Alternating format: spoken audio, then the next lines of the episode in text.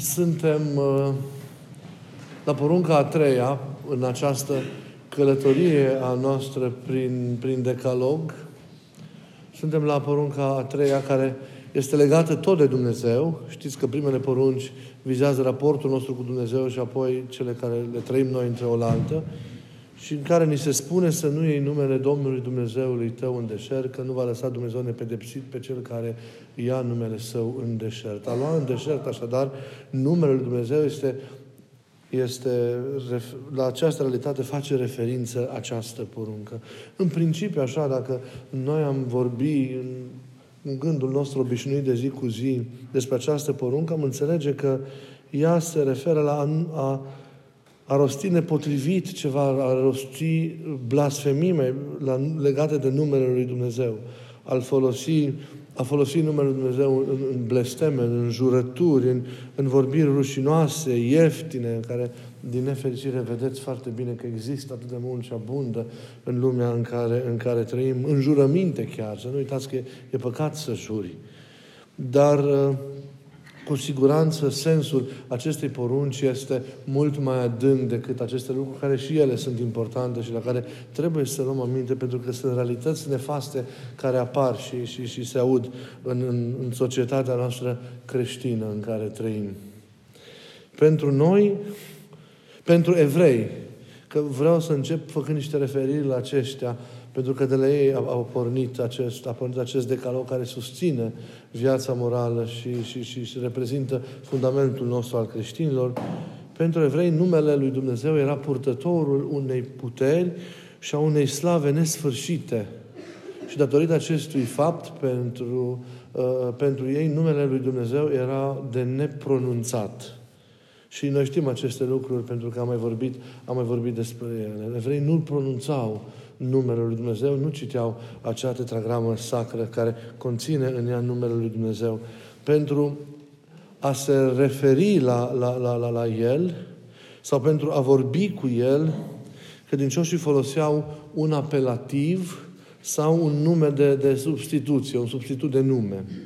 Ei nu puteau, deci, pronunța acea tetragramă sacră, Iahve, care doar se scrie. Noi o citim așa printr-o, printr-un concord, așa, dar nu, cu siguranță nu așa era pronunțat numele, numele lui Dumnezeu.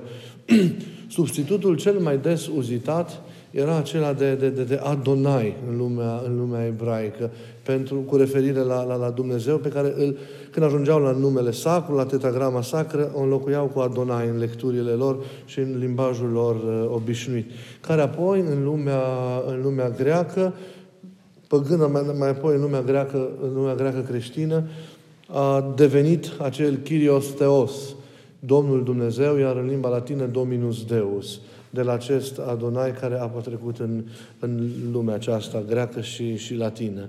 Numai marele preot al templului de la Ierusalim, numai arhiereul de acolo, primea tradiția acestui nume în taină pe care îl pronunța o dată pe an în templu, în ziua Chipurului sau în marea sărbătoare a iertării când intra și stropea în Sfânta Sfintelor altarul după ce pronunța numele sacru cu, cu, cu sânge în vederea ispășirii sau a curățirii poporului de, de, de, de păcate. Intra, cum ne arată uh, legea, purtând pe frunte numele lui Dumnezeu, cum se sapă, zice textul Sfânt, ca o pecete pe o tăbliță de aur curat, așa intra arhiereul putând pe slujitorul, marele preot, pe fruntea lui numele lui lui Dumnezeu în ziua, în ziua iertării. Și pătrundea cu îngrijorare și cu teamă în Sfânta Sfintelor și rostea acolo numele mare și de temut pentru a cere într-o stare de grație iertarea greșelilor sale, a poporului său și a tuturor popoarelor. Ei, de la distrugerea templului, pronunțarea corectă a numelui lui Dumnezeu s-a pierdut. Nu se mai știe până azi cum, cum răsuna pronunțat numele lui Dumnezeu. S-a pierdut odată cu pierderea ultimului arhiereu, legat funcțional de templul însuși, care s-a distrus în anul 70. Pentru evrei, a folosi acest nume în scopuri profane sau căzute era fără dar și poate un sacrilegiu Pentru ei, numele ce trimitea evident, ca și pentru noi, la ființa lui Dumnezeu, la realitatea vieții sale cele mai adânci, era totul.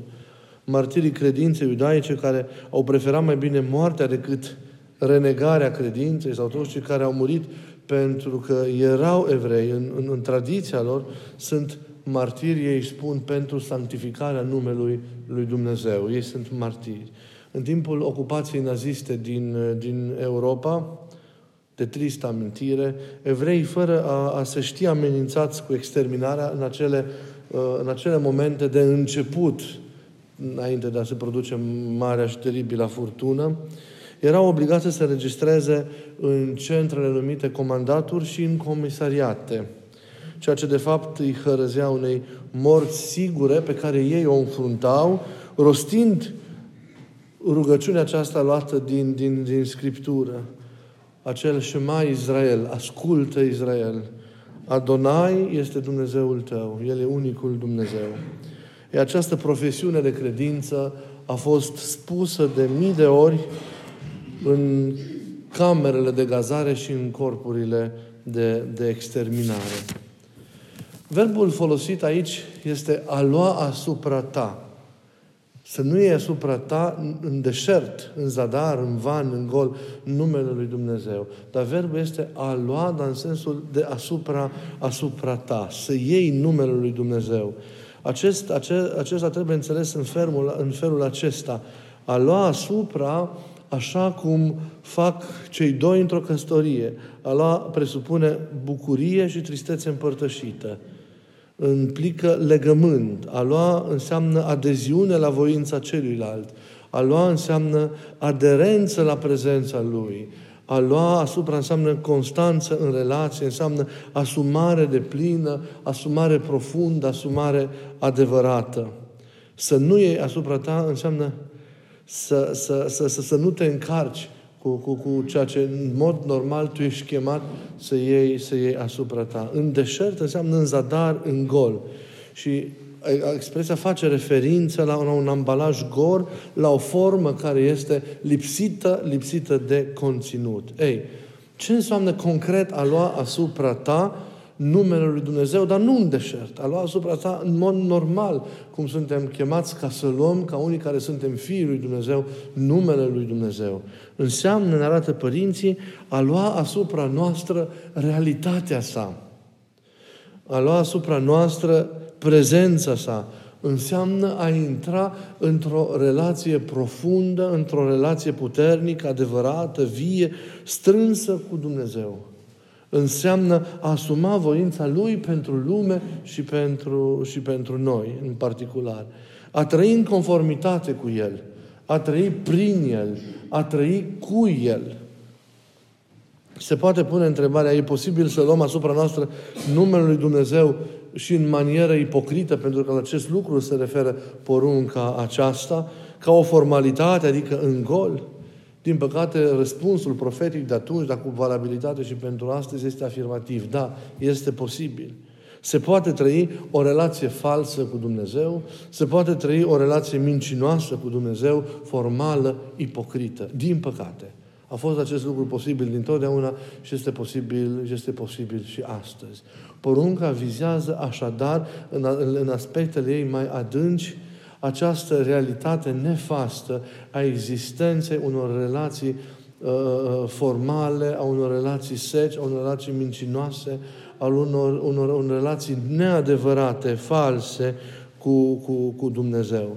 De fapt, porunca aceasta, cerându-ne să, ne, să, să evităm a, a, a ne, ne, ne, ne ancora într-o relație de genul acesta cu Dumnezeu, ne cheamă să cultivăm adevărata relație pe care noi o avem cu Dumnezeu. O relație sinceră, o relație caldă, o relație fără ipocrizii, o relație în care să îi ne încredințăm lui Dumnezeu cu tot ceea ce noi suntem, cu tot ceea ce noi avem.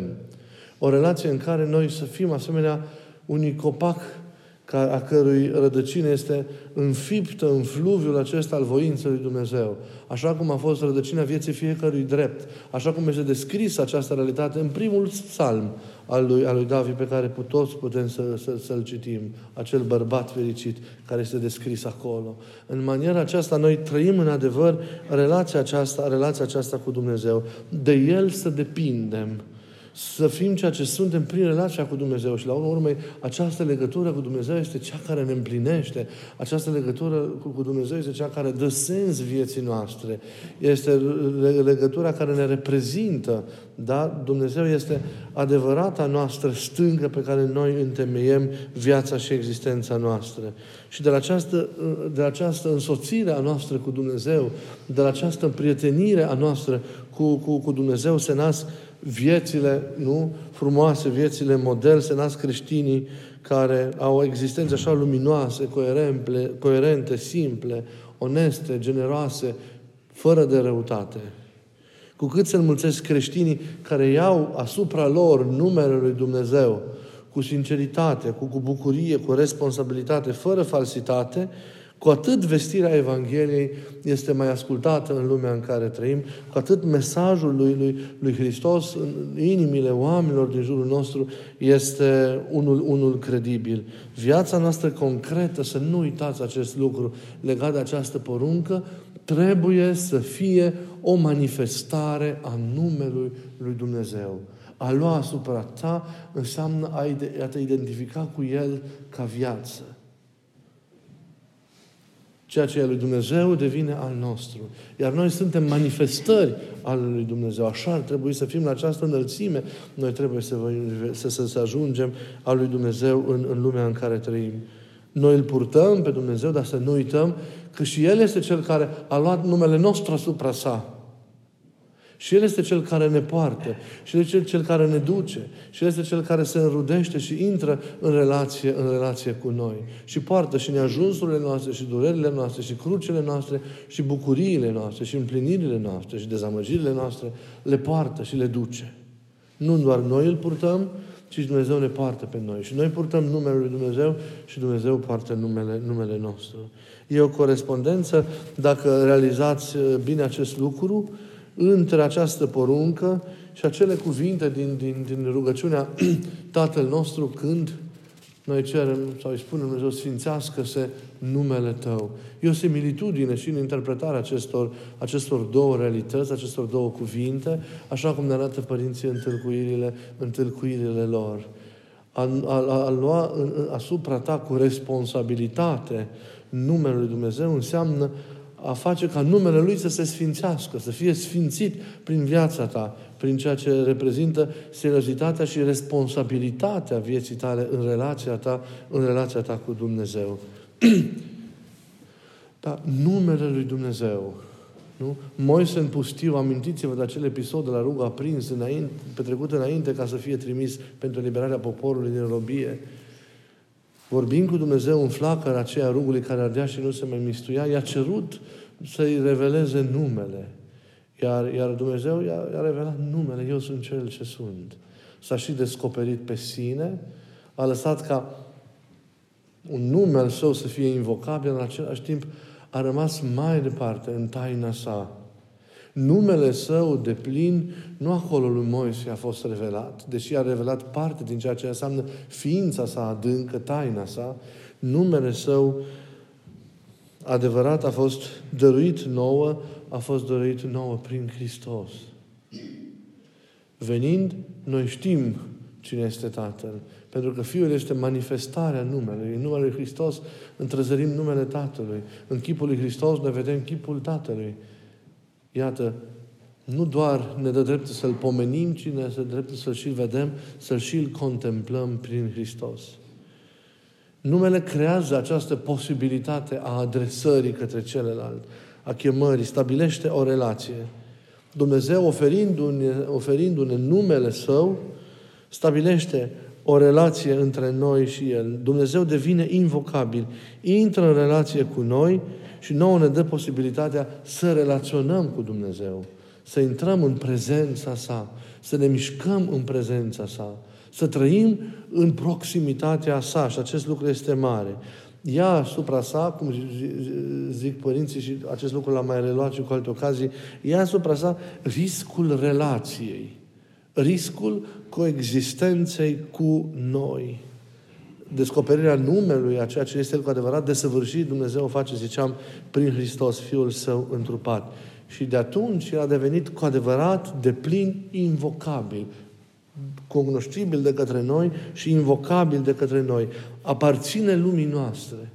El s-a dat prin Hristos, prin revelația pe care Hristos a făcut-o despre, despre El, s-a predat cu totul mâinilor noastre. Acel Dumnezeu înalt, transcendent, de neatins, de temut al Vechiului Testament este Dumnezeul care acum prin Hristos intră în relație cu noi, intră în legătură cu noi și mai mult decât atât, mai mult decât a fi invocabil, aparține lumii noastre, se lasă, cum ziceam, în mâinile, în mâinile noastre. Lăsat fiind în mâinile noastre, vă dați seama cum se poate abuza de numele Lui Dumnezeu. Și astfel Dumnezeu însuși poate fi murdărit. Și, Doamne, cât îl mai abuzăm pe Dumnezeu, cât mai murdărim și cât ne mai folosim de El. Ascunzând în spatele numelui Său, ascunzând în spatele unei pretinse, autentice relații, mizeria noastră, lipsa noastră de, res- de responsabilitate, păcatul nostru, la urma urmei, divorțul nostru. Zicea cineva foarte frumos că abuzând în, prin modul în care noi trăim cu patimă, în sensul rău al cuvântului, legătura cu El, adică e, e o legătură viciată de păcatele noastre, noi nu facem, mă plăcut, nu, nu facem altceva decât să, să-L scoatem pe Dumnezeu din, din, din, din Sinaiul revelării sale, al unicității sale, a frumuseții sale și să-L ducem în Olimpul zeilor, aliniindu-L între toți zeii patimilor și a provocărilor pe care noi le avem și pe care îi slujim. Îl coborâm, îl degradăm, îl murdărim pe Dumnezeu, pentru că noi trăim cu nevrednicie relația cu El. Noi trăim, ca și creștini vorbind acum, cu, cu, cu nevrednicie legătura cu El, pentru că ce ziceam, păcatul este încă prezent, răul încă se mișcă în noi, încă există duplicitate, încă există nefirescul acesta. Da? Și nu reușim să-i semănăm lui Dumnezeu. Oamenii le resping pe Dumnezeu pentru că ne resping de fapt pe noi.